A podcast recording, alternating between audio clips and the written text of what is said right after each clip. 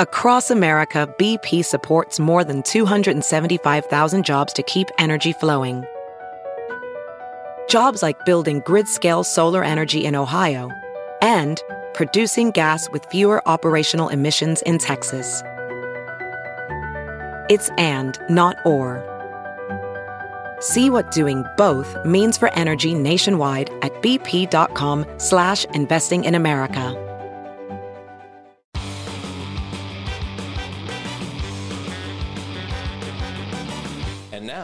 Are you effing kidding me? Earlier With this JoJo week, I Jersey. had the awesome privilege of being invited to attend the Broadway for Biden fundraiser, and it was absolutely incredible. One amazingly talented performance, followed by another and another, each unique and special and moving in their own way. I felt like I kept getting to open a new day in an advent calendar full of the best chocolate on earth. Each one wildly different from the last, yet just as good. And while I was completely blown away by the parade of talent on display, there is this one thing which I just can't stop thinking about. Something that hit me that night.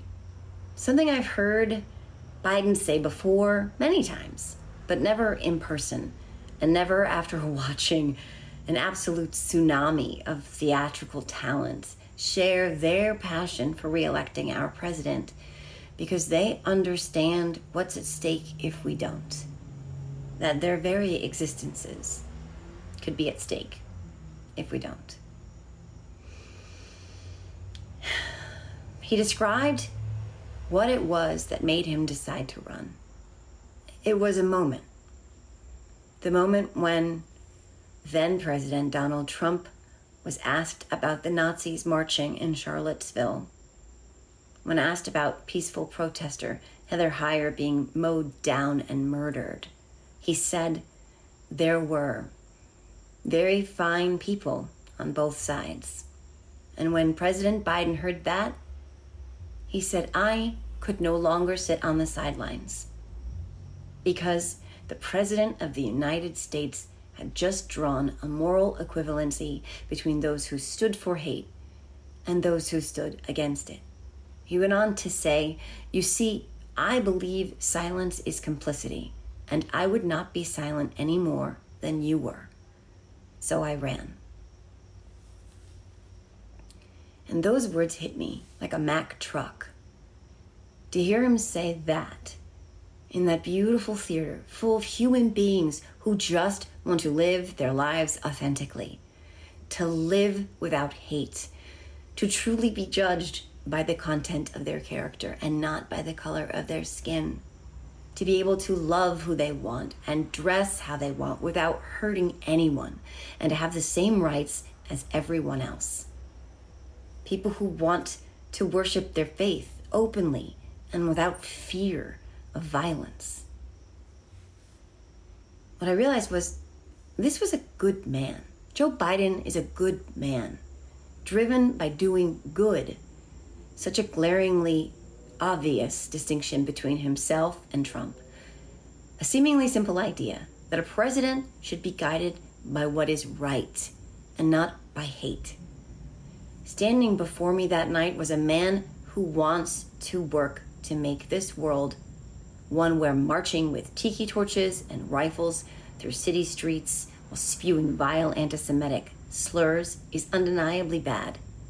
Where driving your car through peacefully assembled protesters is irrefutably wrong and not remotely comparable to those who showed up to protest against unabashed prejudice. A man who doesn't see two sides to what happened that day. Joe Biden is a man who understands exactly what kind of threat to this country someone like Trump poses. Former Deputy Assistant Director of the FBI's Counterintelligence Division, Peter Strzok, is also someone who understands the threat posed by Donald Trump. He knows all too well. Peter, who co hosts the Cleanup on Aisle 45 podcast with Allison Gill, joins me today to discuss Trump, but also how MAGA has become much more than just their melon hued messiah. Many of them are radicalized now, as we saw on January 6th. And the threats of continued violence are real, very real. This is an outrage. And like Heather Heyer said before she was tragically murdered in Charlottesville that day, we have to pay attention. Welcome to the Are You Effing Kidding Me podcast, Peter Strzok. Hey Joe, how are you? Great to great to join you here today. Hey, thank you for being here. And I'm so excited to call you Pete because people who call me Joanne, I'm like, oh my God, what did I do wrong? But I've only ever seen you, except like in, you know, TV interviews now, or they call you Pete, but like it was always Peter. Everything was always Peter Strzok. Yeah, there are most people do go with Pete. I mean, my parents call me Peter, and, but that's also because my father is Peter, so he tended to be Pete, and I was Peter. But for the most part, yeah, everybody calls me Pete. So um, okay, cool. That yeah. that makes it easy for me. And it's weird again because when people call me Joanne, because that's one of those names where I'm like, that just never suited me. it's like it sounds like that old lady in the back of like an aerobics class who's like, I don't have to do all the exercises. I just don't feel like I've ever been a Joanne. So I, my ex husband and my former boss and one of my sisters call me Joanne. Otherwise, I'm in trouble. So we're going to go with Pete. um, and I'm Joe. So let's let's jump right into it because I'm watching this shit show of a dumpster fire unfolding in the House of Representatives right now, and it's just it's it's pure chaos. But honestly, the thing that I that I can't shake is that it, it feels like with a lot of members in that conference right now that they're trying to accomplish from the inside what they tried to accomplish and failed to accomplish from the outside on January 6th. Is it sort of feels like that to me. It's sort of this the same attack on our democracy. Yeah, I don't know how far they're going to get in terms of, you know, the most damaging things they could do in terms of defunding the Department of Justice, trying to defund Jack Smith, trying to, you know, they haven't blocked clearly. We finally got some movement around Tommy Tuberville on the Senate side and getting some of the folks in the senior leaders of DOD confirmed last night.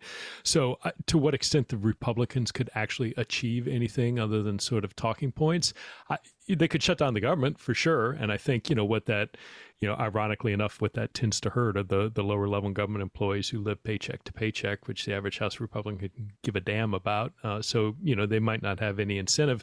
It's clearly embarrassing to Kevin McCarthy. I, I don't know how he and if he escapes the end of this still as the Speaker of the House, but I hope, one would hope, I hope, that the average American is listening and watching this, and it is pushing them away from the craziness. But all the polling that seems to be coming out around Trump, I, I don't know that people are listening. And I'm torn between thinking, how can it possibly be that Trump and all his enablers in Congress continue to enjoy the support that they're enjoying?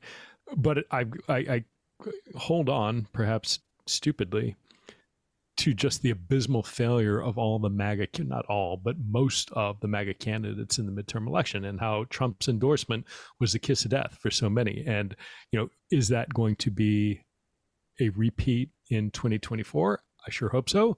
I certainly hope this wildly irresponsible, childish, just grind to a halt irresponsibility on the part of, you know, certainly the far, far right resonates with the American public. I hope the Democrats are smart enough to take advantage of that and to highlight the dysfunction because this is clearly a Republican issue. The Republicans are already saying it's going to be blamed on us. And yeah, because you're the ones that are doing it. But we'll see. And part of the problems, and I'm sure you talked about this with other guests, I think the media is continuing to fail the American public like they did in 2016 when it comes to Trump and, and continuing to try and all the reporting still trying to both sides things and say, well, you know, this is there's a lot of conflict between, you know, in the House. It's like, well, there's conflict, but it's within the Republican Party. The Democrats aren't doing anything to because mm-hmm. this, and and this continual need. I don't know. We'll we'll see how it plays out, but I'm I'm willing to bet we get at least a little bit of a government shutdown. Yeah, so that there's two questions that you you kind of brought to my mind that I was going to ask you a little bit later about this idea with the media kind of repeating the same mistakes they made in 2015 and 2016 because I've heard you say that before and it really resonated with me. But I sort of want to sit with for a second what it is that some of the very far right uh, members of the uh, the toddler caucus, the whatever you want to call them, the crazy caucus, one of the conditions that they're that they're putting forth for for shutting down the government essentially is that they want the investigations and the all of everything, Jack Smith, like you said, they want it shut down. So they're really running interference for eh, you know Donald Trump, who they just want him absolved of his crimes. I mean, it's ridiculous on its face, but it's also, I mean, it's terrifying that that's really what they're trying to do in weaponizing our government, so to speak, right? Just to borrow their phrase, and that's what they're so many of them are doing now. Yeah, and I'm curious to see, you know, how far they actually get this threatened impeachment of Biden, which there clearly is nothing there, and they'll go out and admit it. But again, to to the media's point, I know we're jumping ahead to the second point, but okay. you know, I was watching Nancy Mace on CNN talking about so a CNN is giving her a platform along with all these other people to talk about how like, well, no, you know, we acknowledge we don't have any information, but that's why we have an inquiry to get information, which is bullshit. I mean, that, that's not the way it works. It's never been the way it works, but nevertheless, you still got time coming up, um, you know, giving them time to do it. So I think it is, there's a combination of trying to distract from all the things that are going on with Trump. I think there's certainly also an effort to, if you look at legitimate impeachments of Trump, by trying to create this parallel BS illegitimate process for people not like you and me and your listeners who sort of probably follow this on a much more routine basis if you tune in only occasionally into national news it does have the effect of saying of like diluting what an impeachment is and what right. it should be. And it just for an average person who maybe doesn't follow along that closely it suddenly becomes something like well impeachments are just a political thing. They don't really matter. Every side does it to each other. And by creating a bs narrative around biden it lessens the potential the appearance of and the fact of the severity of Trump's behavior and what his impeachments were about. So, uh, you know, it's a very cynical, for a number of reasons, play to simply, you know, it, it, it degrades the entire sort of well functioning process of our government, the way that people interact and view it. And I just, we're, we've moved away from not only what certainly what we were all taught in civics, you know, when we were in high school or, you know, following courses in, in college, but it, it it just the whole process is nothing what I think we've ever seen in our lifetimes. And I'm sure others, you know, 40 years ago, 100 years ago, people said the same thing, but I don't think we've seen anything like this in our nation's history. Yeah, no, I don't think so either. And I know that it can sound like hyperbolic to say that, you know, this is this is one of the most challenging times for our democracy that we've ever faced, but I honestly do feel like that. And I mean, I'm not that old, but I'm 40 49. Ugh. Um, and so in my lifetime, and I grew up surrounded by government. My dad was he worked for the Department of Defense. Like we we had these conversations a lot, you know. And uh, this is it is feels like it's certainly jumped the shark. But I mean, back to your point about the media and their role in all of this. So it's obvious that, you know, MAGA wants to do the distractions and all the circus stuff and the Benghazi Palooza 24 7, all their different committee hearings that are just performative, et cetera, et cetera. But the media is doing what they did, like you said, in 2015 and 16, and they're feeding into it.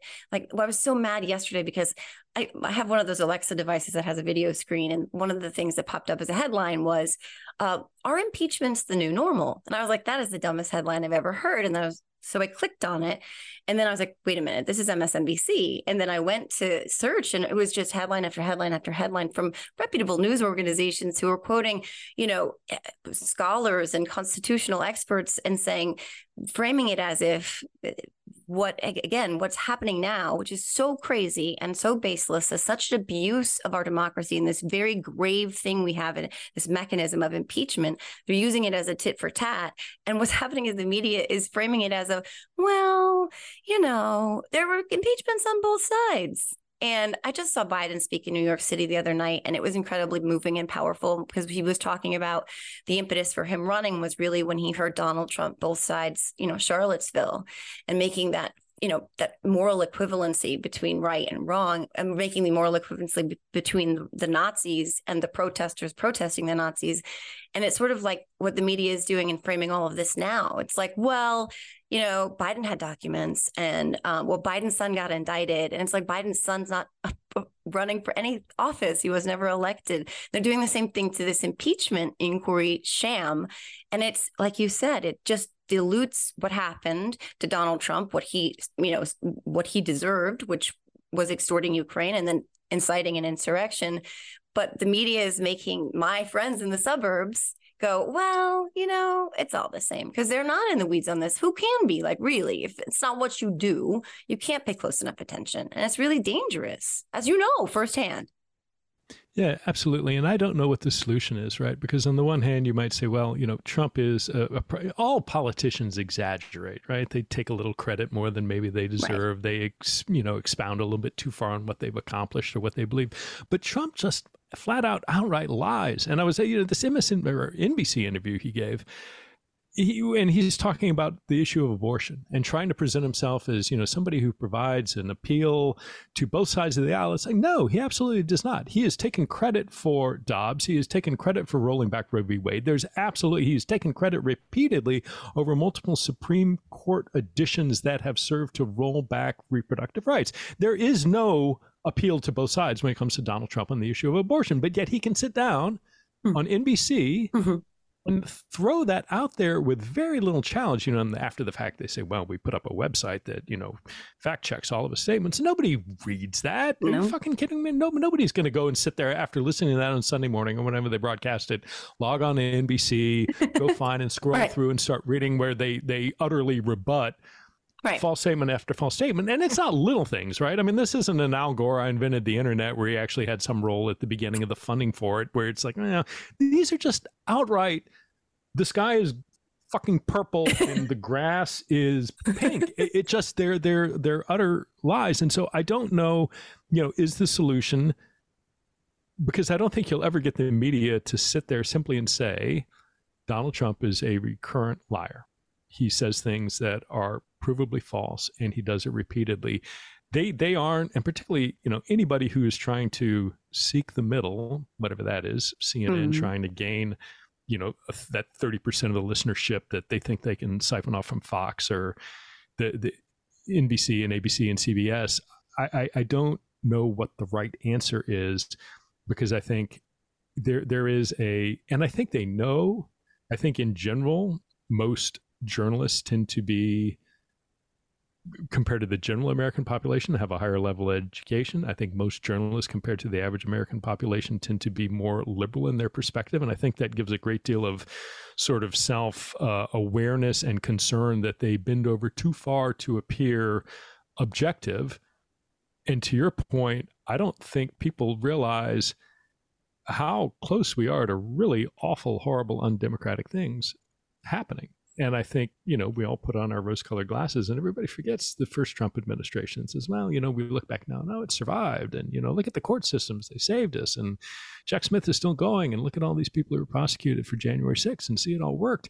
And I don't, I, I think that ignores the fact that if you go back in time to December and January of 2020 and 2021, I mean, democracy was like dead on the, I've used this analogy before, dead on the operating room table in the ER.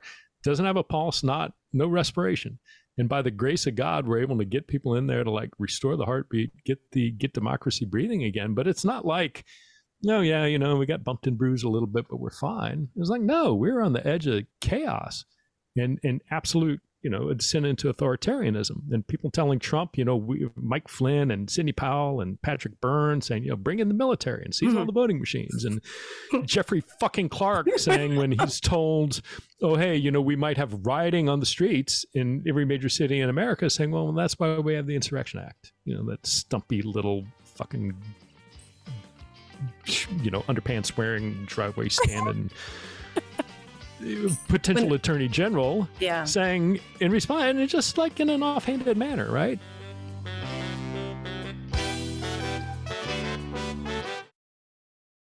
Have you heard you can listen to your favorite news podcasts ad free? Good news. With Amazon Music, you have access to the largest catalog of ad free top podcasts included with your Prime membership. To start listening, download the Amazon Music app for free or go to amazon.com slash ad free news podcasts. That's amazon.com slash ad free news podcasts to catch up on the latest episodes without the ads. Welding instructor Alex DeClaire knows firsthand how VR training platforms like ForgeFX can help meet the demand for skilled workers. Anywhere you go look, there's going to be a shortage of welders. VR training can help welding students learn the skills they need to begin and advance in their career. The beauty of virtual reality is it simulates that exact muscle memory that they need. Explore more stories like Alex's at meta.com slash metaverse impact.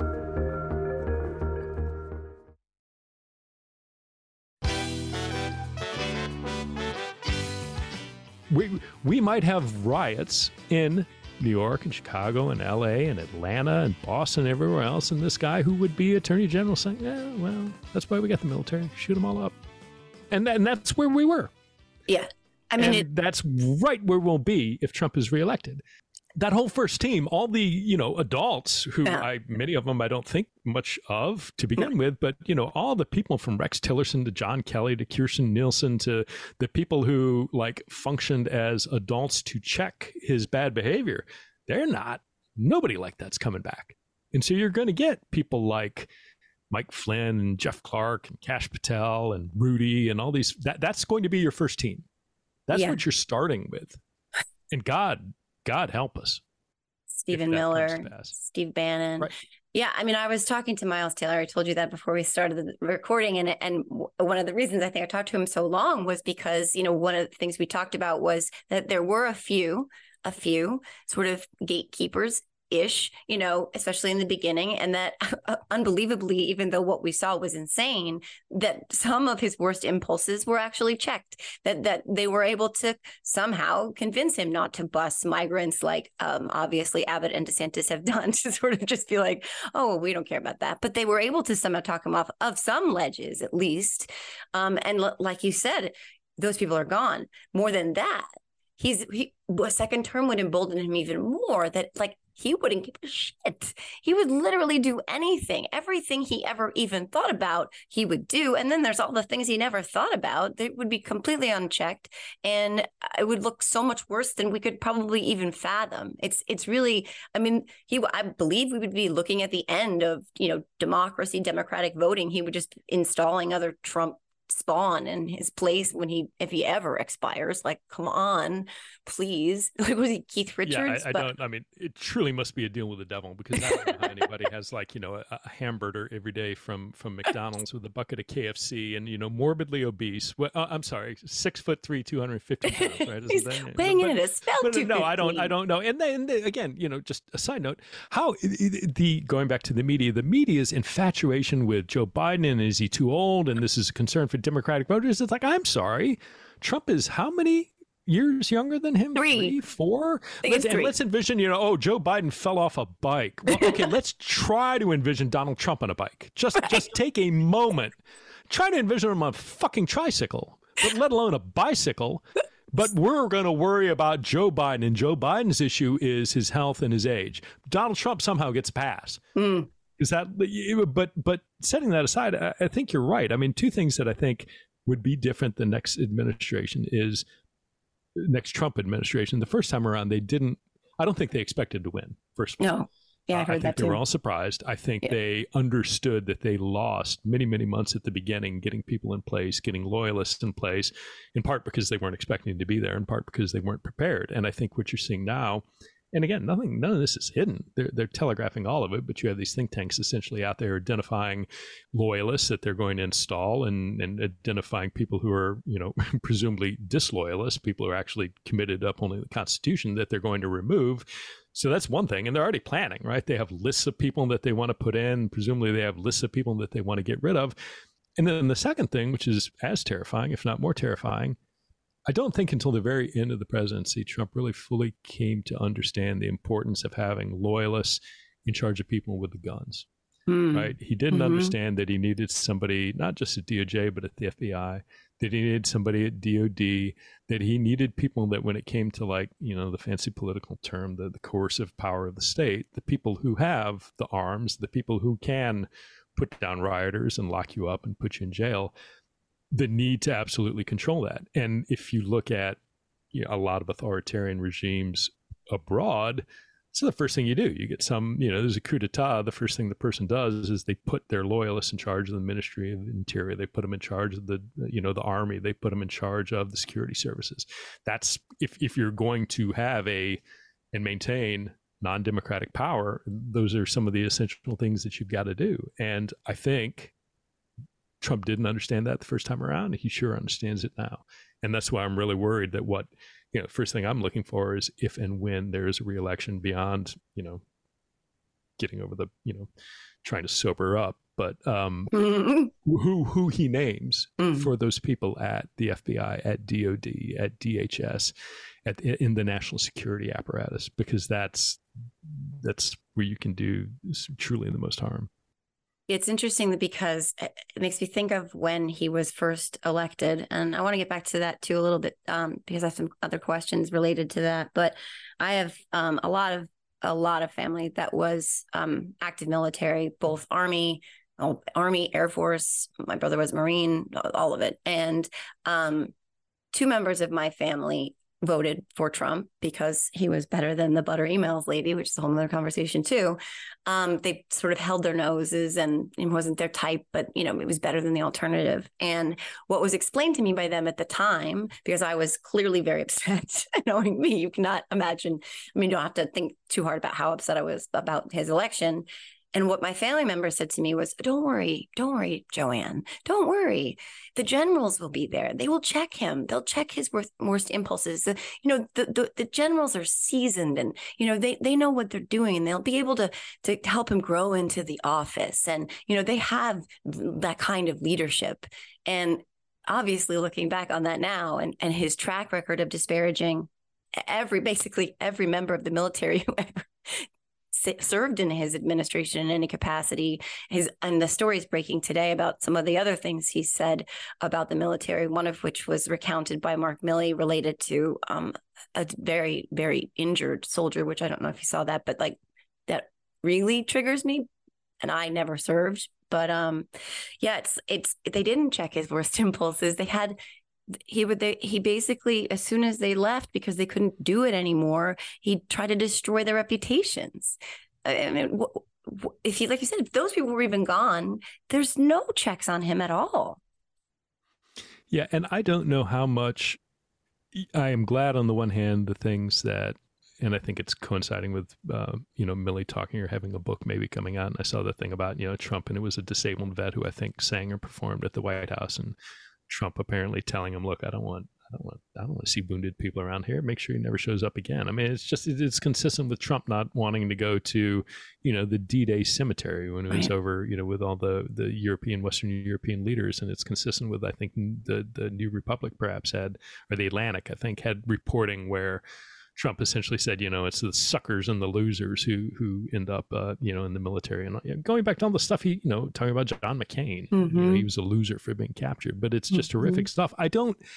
On the one hand, I'm glad that Milley and presumably other senior officers could and did serve as a check and might serve as a check in the future, but that's also like not that that's not their constitutional job, right? I mean, yes, they've taken an oath to support and defend the Constitution, but at the end of the day, the president is the commander in chief, and you shouldn't have senior military officials countermanding or working against the interests of the president of the United States because the president of the United States happens to be an irresponsible five year old child. That isn't glad it's protecting the United States, but I don't want to be in a system or in a democracy where senior uniformed general officers or reassuring the Speaker of the House, or reassuring allies, or reassuring you know hostile nations that don't worry, we've got we've got this under control. We're not going to allow him to start World War III with two weeks left in office. That's not hmm. the way our system is supposed to work.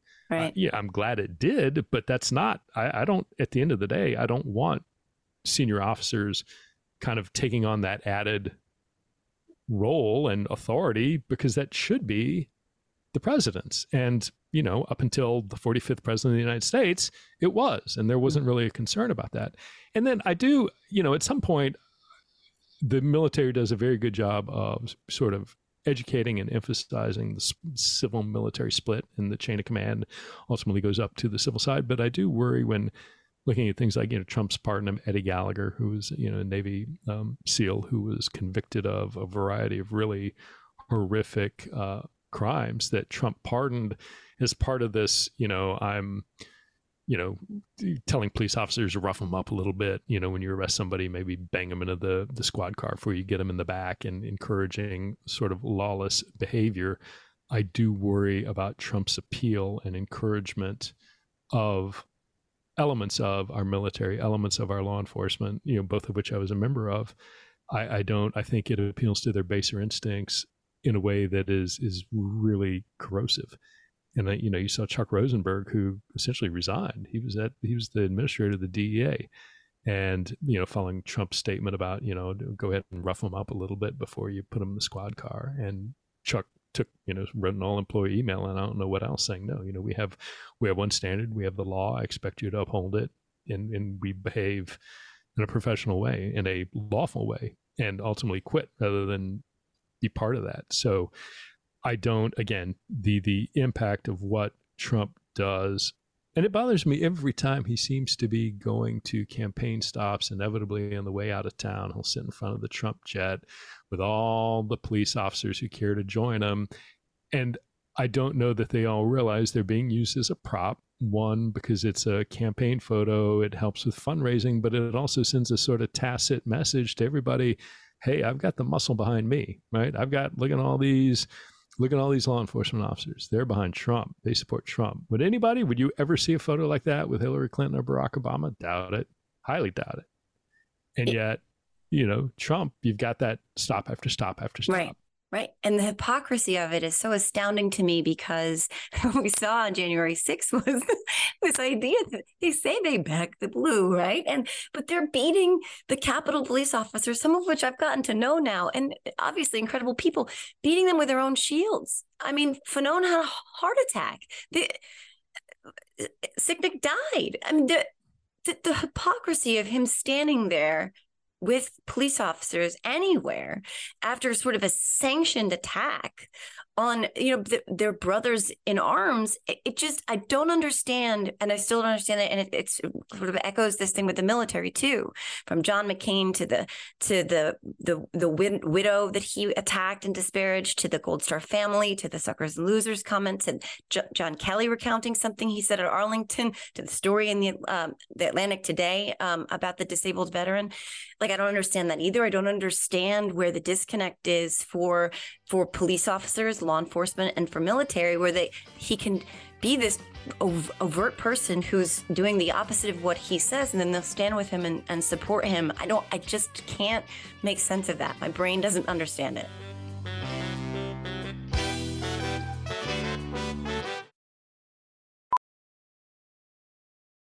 As a professional welder, Shayna Ford uses Forge FX to practice over and over, which helps her improve her skills. The more muscle memory that you have, the smoother your weld is. Learn more at meta.com slash metaverse impact. Whoa, sweet man cave. Thanks. Serious upgrade. How'd you pay for all this? I got a home equity line of credit from Figure. I was approved in five minutes and had funding in five days. Wow, that fast and easy? Yep, the application is 100% online, plus no out of pocket costs. Just fast access to the cash you need. How do I get started? Go to figure.com and get that serious upgrade. Figure Lending LLC, DBA Figure, Equal Opportunity Lender, NMLS 1717824. Terms and conditions apply. Visit figure.com for more information. For licensing information, go to www.nmlsconsumeraccess.org.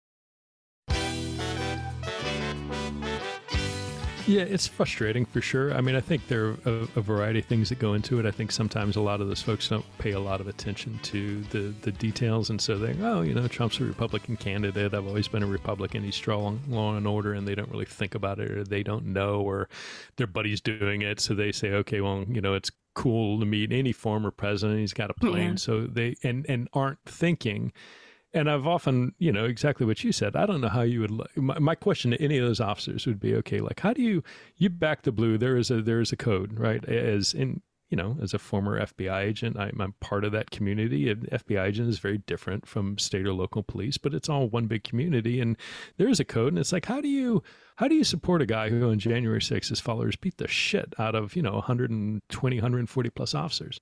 How, what do you tell the Metropolitan Police Department? What do you tell the Capitol Police?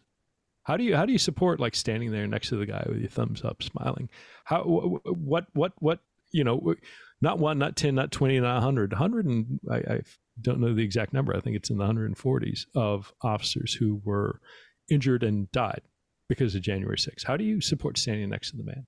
I, I, I don't I don't know how you if that is asked, how you answer that. And I think some of it is, and it goes to the broader sort of base of support, it is once you've bought into something, den- the power of denial is so extraordinarily strong, certainly when coupled with the shame and embarrassment of admitting that you've been suckered. And mm-hmm. continually, the deeper you go down that path, the harder it is to own up to it. And the amount of, again, embarrassment and shame of feeling dumb, of feeling stupid, of feeling duped, the more you are down that path, the harder and harder psychologically it is to sort of come around. And so you'll buy into crazy theories that, you know, of chemtrails that are of yeah. of people harvesting adrenochrome from children and, you know, right. basement pizza pie. I mean, just f- crazy fucking stuff that should be clearly, blatantly false, but there's such personal buy-in.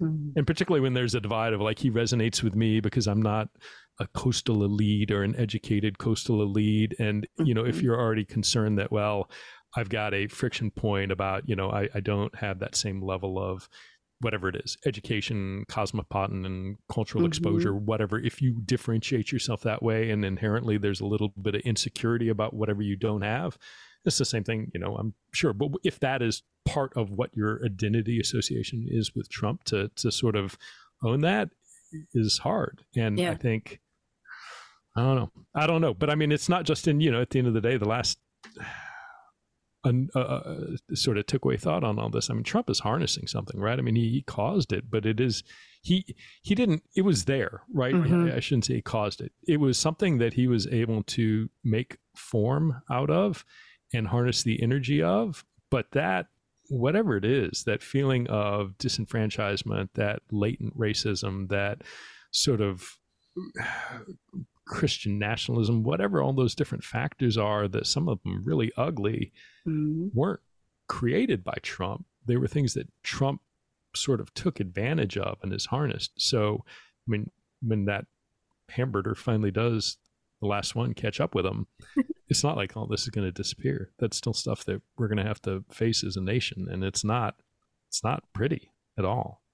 No, and I foolishly used to think because I've I've definitely been accused of being a little bit naive, and I used to think that once Trump, you know, was out of office, that sort of this movement would sort of evaporate. You know, that their their leader was gone and removed of his power, and obviously that's not happened. In fact, the Republican Party's picked up the ball and started to run with it to the point where, I mean, this it's really hard to squeeze out sort of a normal Republican anymore in the mix. Um, and and you're right. I I mean thing that about him is that he exposed what was already here, but used to think that it sort of needed to stay in the shadows. And instead, um, what he did was he gave it life and legitimacy. And when you tell someone, because it's all about grievance, really, I think it's all about grievance, whatever that's based on, whether that's based on ethnicity or gender or race or something, anyone does anything different, there's this personal grievance. And he tapped into that because it was pre-existing and because they'd felt like they had to sort of like you know, stuff it down for so long. There's to have someone come along. I think of them as a black light on that hotel top comforter that like you're not really supposed to sleep on or like use because everyone says they don't wash them. And so you know that they're covered in like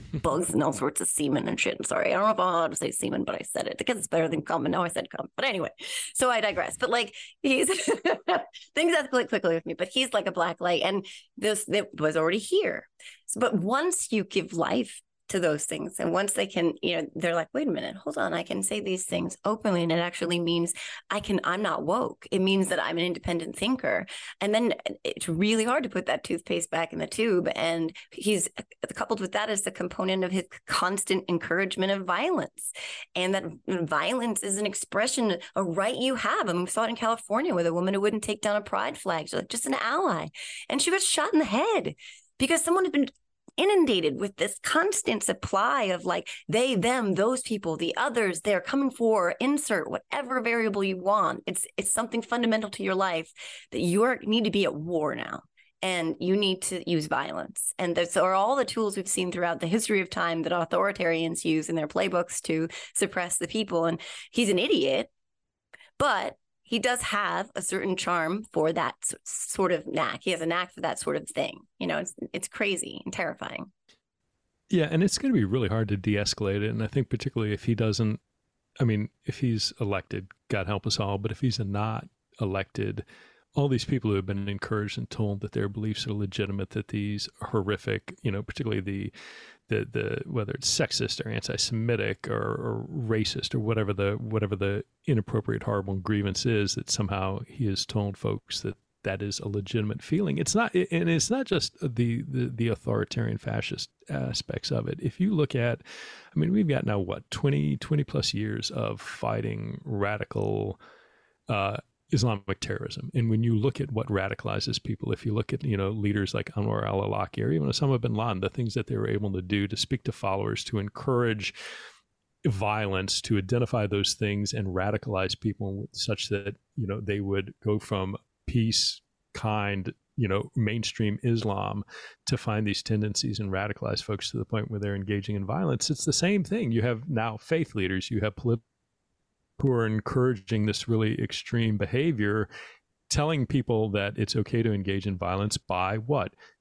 Dehumanizing the opposition by blaming everything and every wrong on the opposition by saying that the opposition isn't just of a different of opinion difference of opinion but that they're evil and that they're bad. And it's the same you look at what all and not just trump but look at all you know the marxist communists the mm-hmm. horrible people who are destroying our co- country. It is all their fault. I am your retribution. Yeah. it's the same if you look at the techniques that were used by the the, the radical islamists to generate extremist action.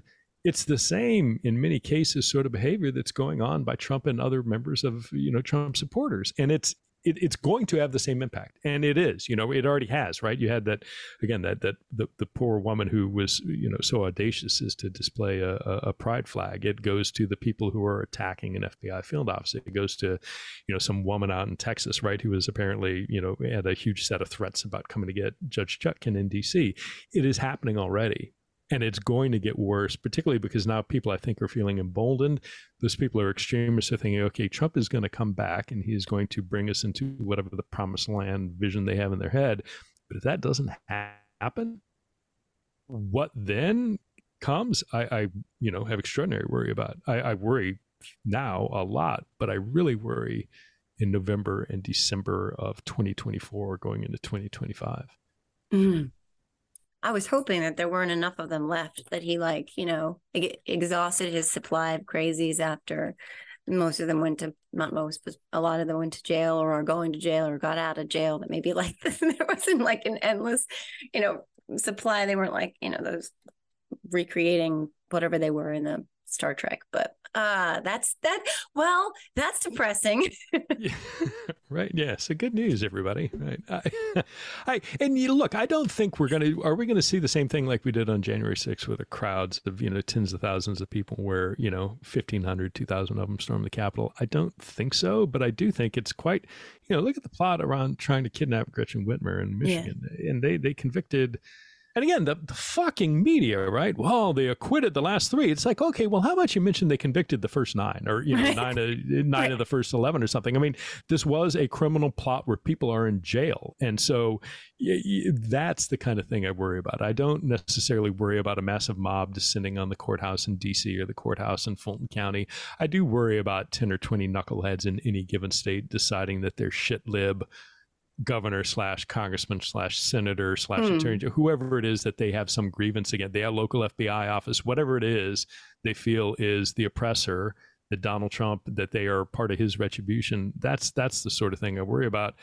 And the problem, Joe, is well, there are a lot of problems. One of the problem is just like with lone wolf terrorism on the Islamic terrorist, radical Islamic terrorist side, when you have these splinter groups, when you have lone wolves, when you have the stochastic, this you know again the fancy term for like self-generated, self-motivated, self-created extremism, it's hard to investigate that and get ahead of as law enforcement agencies. So whether you're the FBI, whether you're state and local police, if you have a big group that's kind of moving and coordinating, you can identify that. You can get investigations up effectively to look at it. But when you have sort of self-generating singletons or couple of few people like minded, it's really hard to get in front of that before something really bad happens. And uh, again, that's things I worry about. That's one of them.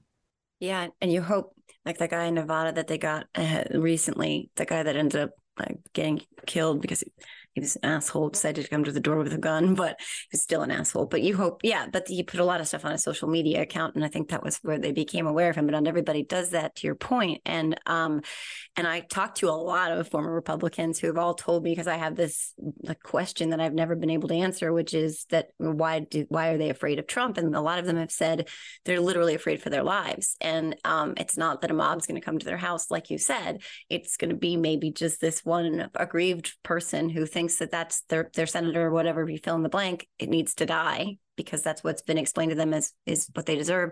And as a human being who just tweets, I tweet and talk and I have podcasts. That's what I do. I don't, I don't, I've never run for anything. I, I would never run for anything. I've gotten death threats. I had someone call me the day Paul Pelosi was attacked and say they were on their way to my house, described the description of my house and told me that I was going to be Paul Pelosi next.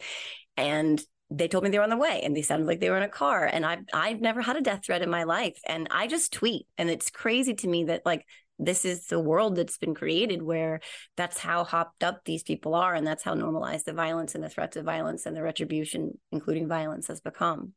But um yeah that's a good point to pivot on since you should they want to sort of end on a high note because that's so depressing. Um, by the way, I've also never called the FBI until then, but I've now called the FBI several times in my life, which has always been fun.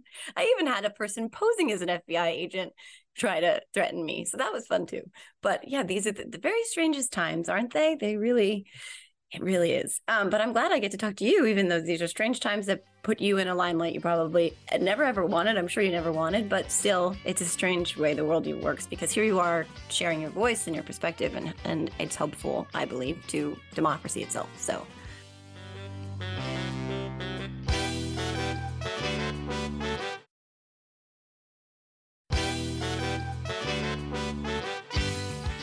That's a good point to pivot on.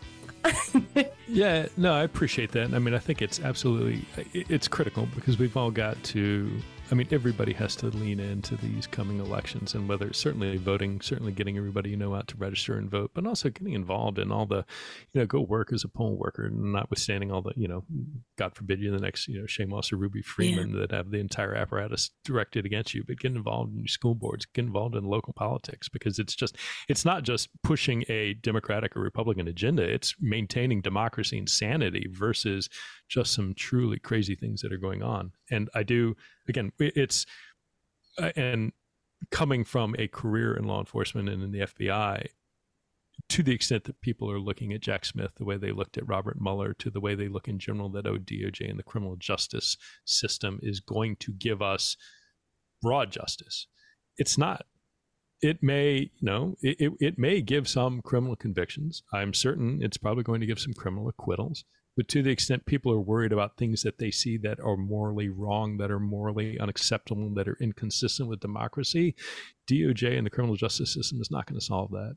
That's only going to be solved through our participation. So, you know, my yeah. plea, my plea, and the reason I speak, and I'm sure the reason you do what you do as well, is you know to to keep awareness and encourage action and awareness because we are at a at a spot where we all have to be working hard because we're you know we're we're closer to I think some to to horrible outcomes than most everybody believes or understands. Yeah, and that's not a partisan issue. I, I think that, that that's the mistake a lot of people make, and Republicans are certainly banking on it being a partisan issue. But at the end of the day, I believe that there are far more of us who want the stability and the normalcy of a, the sustaining democracy than all the chaos and craziness of whatever the alternative would be. So yeah, let's let's keep talking because they need to hear us. And um, on that note, let's switch gears because we have just a few more minutes uh, to my favorite part of uh, my conversations, which is my totally random question segment. Are you ready, Peter? Pete. As, as, as, as close as I'm ever going to be. So okay, uh, yeah. these are not. I, they're not. This yeah. is where the shame on me for not like doing my homework and listening to every you know speed round at the end. Of, well, if you listen to anything, you need to listen to. I asked Rick Wilson the same question as comedian Trae Crowder, and if you don't know Trae Crowder, you need to know Trae, Trae Crowder. Crowder. is amazing. He's fantastic. Oh my god, that. I, oh my god. Oh, I just knocked my microphone. Yeah. So I asked them both the same same question. I thought they would both give me the most interesting answers, and they did because they were both very indicative of who they were. Rick's was Okay, uh, and either way, watch the ends of both of those if, if you have time, because I asked them how they would, how long they would survive in a zombie apocalypse, and their answers are very funny. But you are not getting that question, so there's, they're not hard. okay, and I promise you, this is not hard. It's really just like off the top of your head, what's your gut reaction? Okay, okay. I'm from Jersey, and we take our pizza very, very, very, very seriously here. So my question to you is: Is pineapple an appropriate topping for pizza? Absolutely not. No, okay. no, no. Okay. No, New York style. I'm not uh, not New Haven. Maybe not at all. Chicago deep dish. Sorry for, but no, uh, it is pineapple. No way. No how. Okay, see, no. keep it away. Okay, good. I didn't do my research. I know you lived in Boston, but I don't know actually where you're from. Uh, army brat. I grew up all over the place. Okay. So my father retired from the army, went into international development. So we truly moved around the world.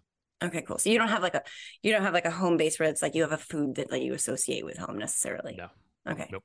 Because Boston doesn't even really have. I mean, clam chowder. I don't even know. Because yeah, but yeah, I, I, went to Boston school. is very. It's like it's like you know you got that heavy Irish influence with yes, the, you know the, the, culinary reputation of Irish food greatness of like yeah. the potato, the potato and yeah. cods. And no, it's not. It's yeah. not. Uh, no.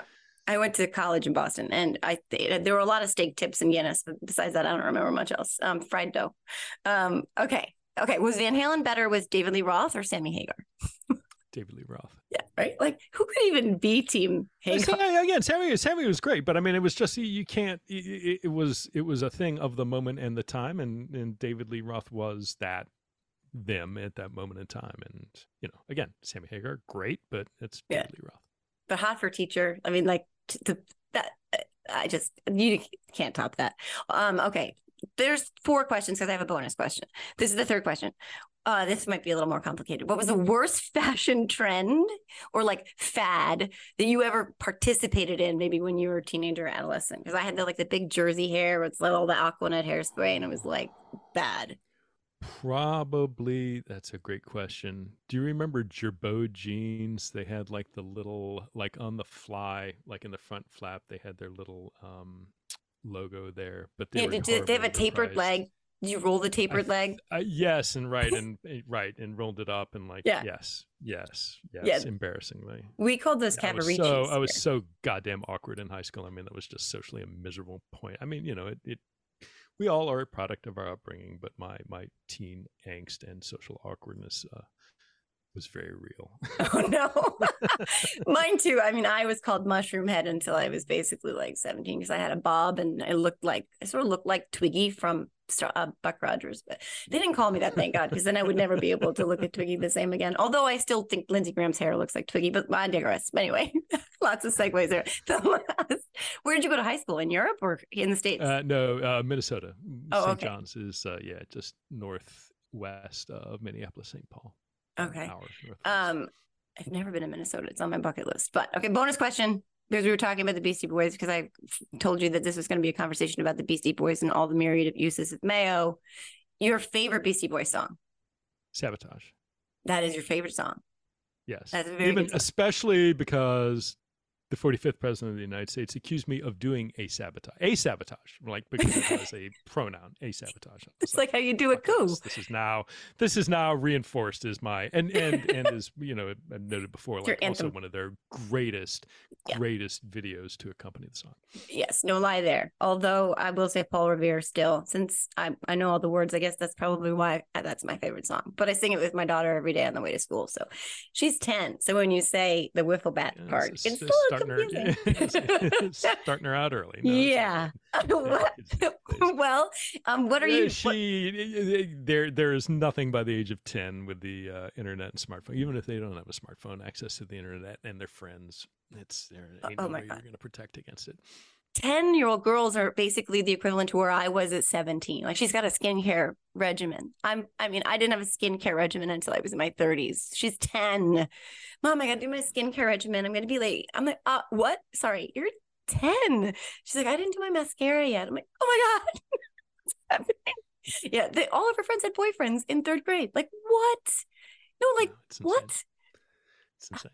It's insane.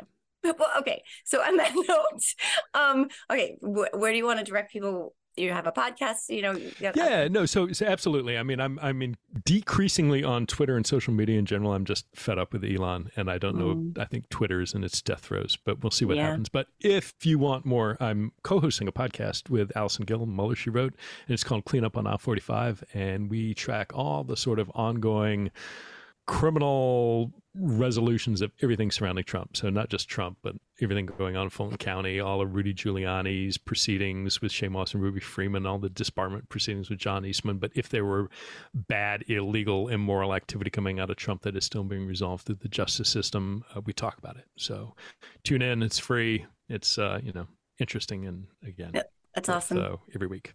Yeah. and you're going to be very busy. They're you plenty yeah, to talk plenty about. of stuff to talk about for Yeah. uh, for a while to come. So, yes.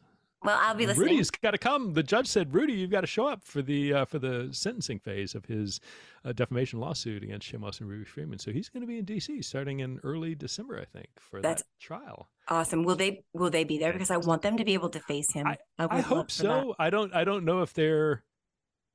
I don't know if the the wording was certainly that the parties, including Rudy, had to be there. I, I don't know if it extends to them. I, it may, but uh, I hope they do. I hope they have the ability to to face him in court, and you know, we'll see where Yeah. Rudy's money ends up uh, drying up. But can't Yeah. be much of it left. I mean, the, that sort of just encapsulates everything that's been going on in this country. These two like volunteers into participating in democracy and this evil fucking horrible troll. Yes. Yeah. Yes. Yeah. I hope life's totally yeah. turned upside down with, Yeah. with no deep pockets or you know basis support to protect themselves. Yeah, it's awful. and death threats. Yeah. But they're going to get their day. And justice, I believe, because Preet Bharara put this thought in my head a long time ago, that justice does make its way around eventually. We just sometimes have to be patient, but I do believe that justice finds a way. And so um, thank you so much for this conversation. Yeah, it's been great. I'm been really, great. really glad to meet you face to face, but it's over a computer. But either way, yeah, um, this has been amazing. Um, be definitely listening to your podcast, especially as these trials come down. And um, thanks everybody for listening to the Are You Effing Kidding Me podcast. My guest today was Peter Strzok. Pete, Pete Strzok. and uh, have a great day. And everybody else, I'll see you next Saturday. Are You Effing Kidding Me? is a production of the Political Voices Network. Please visit us at politicalvoicesnetwork.com.